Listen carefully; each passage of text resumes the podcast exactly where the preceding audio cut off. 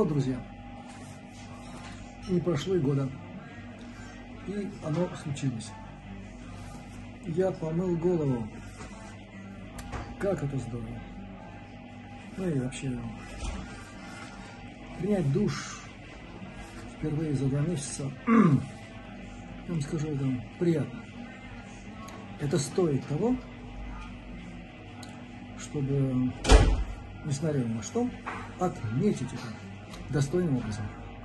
Мы сейчас с Яной сидим и отмечаем. Так что потихоньку, потихоньку так что-то у нас движется. Так что привет, ребята. Всех благ, будьте здоровы. Удачи вам в будущем. Всего доброго.